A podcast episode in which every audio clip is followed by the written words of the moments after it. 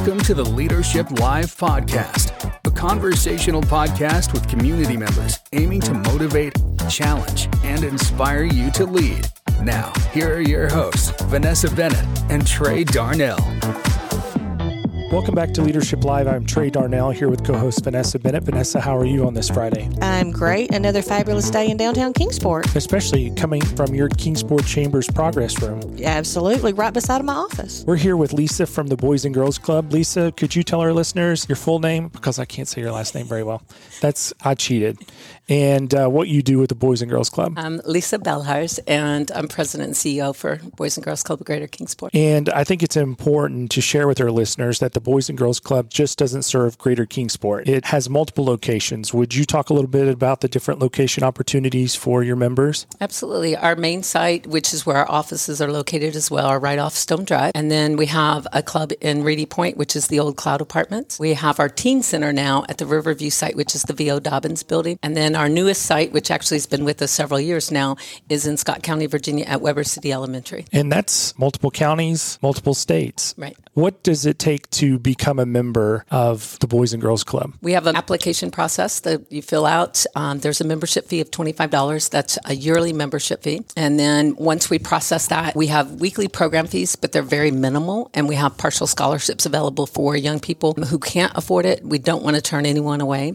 So basically, you fill out the application, your child and a parent or guardian will come in, we'll do an orientation, we'll allow you to tour the facility, talk with the staff, get to know folks, get a better understanding of what we do at Boys and Girls Club, and then you become a member, and so you can start coming every day after that. The Boys and Girls Club of Greater Kingsport is different from the Y and other entities because you're open until late in the evening and you serve dinner, yes, which is a big difference for some people. So we bring kids from the schools to the club, and at the club, and parents do have to pick them up when we're closing, but we close at 7 p.m. every night. Then when school is out, and we follow Kingsport City School schedule, so when they're out of school, we open up early. We open up at 7:30, and we're open until 5:30 then in the afternoon. So I had the pleasure of having lunch with both of you last week and got to learn more about the Boys and Girls Club and how I can get further involved. It's a wonderful place, and I learned something then that, Lisa, you were a club kid. Could you share with us your story and advocacy for what is today known as the Boys and Girls Club? Once a club kid, always a club kid. That's right. Mm-hmm. Well, I went to a boys club. We didn't have girls club where I lived. And I was just dying to get in. There's eight of us. And so I was with the younger four, which is three brothers and myself. And so I'd watch my brothers go to the club every day. And like once a month, I got to do Girl Scouts, which I loved, but it wasn't enough. And girls were allowed to start at 6, and you could go on Monday nights only. And it was women that ran it, but it was still the boys club. And then boys could go Tuesday through Saturday. And my friends and I did that for a couple of years. And we just got kind of bold and went into the executive director and told him that we needed more. And we were fortunate he was listening, and honestly, I think maybe they were planning it already, but we take credit for it. So they started where girls could go Monday nights only, and then Tuesday through Friday, we could go from 3 to 6. Our club was open until 9 p.m., so the boys went then from 6 until 9, and they had all day Saturday. And 2 years after that, we went in, and we had written down what we'd like to see in the future. And he told us we were going to have to present in front of our board of directors, which when you're 10 years old, you don't know what that is. Mm-hmm. We just knew we needed to wear our Sunday best and be prepared. So we went in and we started reading what we had written up. And they asked a lot of questions, made us very nervous, but we figured what the heck. Mm-hmm. So 2 months after that meeting, our boys club actually became a Boys and Girls Club. And so they closed on Monday nights for staff so that they had time. And then everybody got to go Tuesday through Saturday. And this, folks, is why she's such a good leader. Yes, that's true advocacy there. Absolutely. And now she runs her own center, which I love. So talking about leaders, tell us about your time in Leadership Kingsport. And I hear you may like to do it again. You mean the best class ever? I knew that was coming. We had a wonderful team. I was fairly new to town. I think I'd been here maybe 2.5, 3 years, and was fortunate Eastman Credit Union actually sponsored me to be a part of it, which I'm eternally grateful for. But the friendships that you make and the professional connections that you make through leadership just blew me away. But honestly, one of the most fun things for me was seeing the reactions of people that live here and have been born and raised here, but have not gone through Kingsport leadership. The opportunities that we got, like, you know, going to the exchange place and just different things and learning the history and just what Kingsport's really about.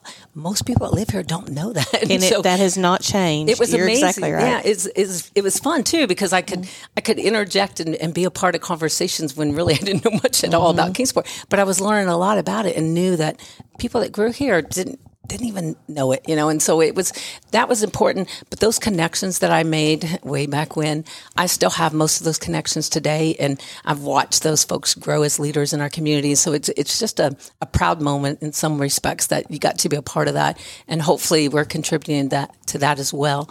And as you said, I've watched the transformation of Kingsport leadership over the last several years. And I just think it might be a great opportunity for me to just kind of rejoin and go back through it. I think we can make that happen, don't you, Trey? Yeah, as long as I can do it again. Absolutely. We have to do the same class. Yeah, it would be the best class ever.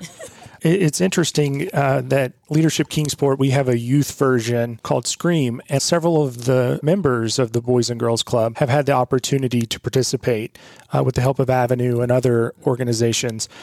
What has that meant to them? Well, the first two that started a couple of years ago, they still talk about it, and they were really excited. They got to go back through the summer, but they're actually advocating for you all. So when That's those fantastic. Applications come, now I've got tons of young people are saying, well, how do I get in there? I want to go too. And of course, we only have so many slots, and you all have only so many slots. But again, you just see a transformation in our young people. That one young man who participated, he has struggled a great deal. And by being chosen and able to go to that, especially the first year, he just completely turned around. Now, he's not perfect. He's still a kid. But he is the cutest kid, because I know exactly who you're talking about. He's sweet. And the food. He does not stop talking about the food. But it's amazing to watch his growth. And it's empowering to him. Mm-hmm. You guys have offered and provided him a voice. And so now he has a voice, and sometimes I wish he didn't, but he has a voice, and he speaks out, and he advocates for other young people. So it's hard to put in words sometimes when you see things like that happening.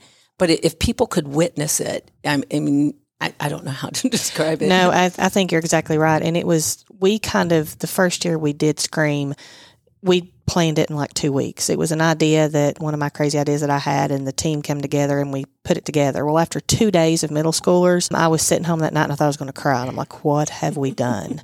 Because the things that they say and their energy, it was a lot. You know, and some of those little boys are so rambunctious. It was just a different style that we wasn't used to. And then we quickly in the next day or so realize exactly what you're saying, because the things that they would say, or they would come up beside of you and just hug you. And we're like, okay, this is why we're doing it. Right. You know, so it does, it's about making a difference and just get some positive, you know, people and opportunities in front of them. So you said that very, very well. And I'll shift gears a little bit. You have a passion for houseboats.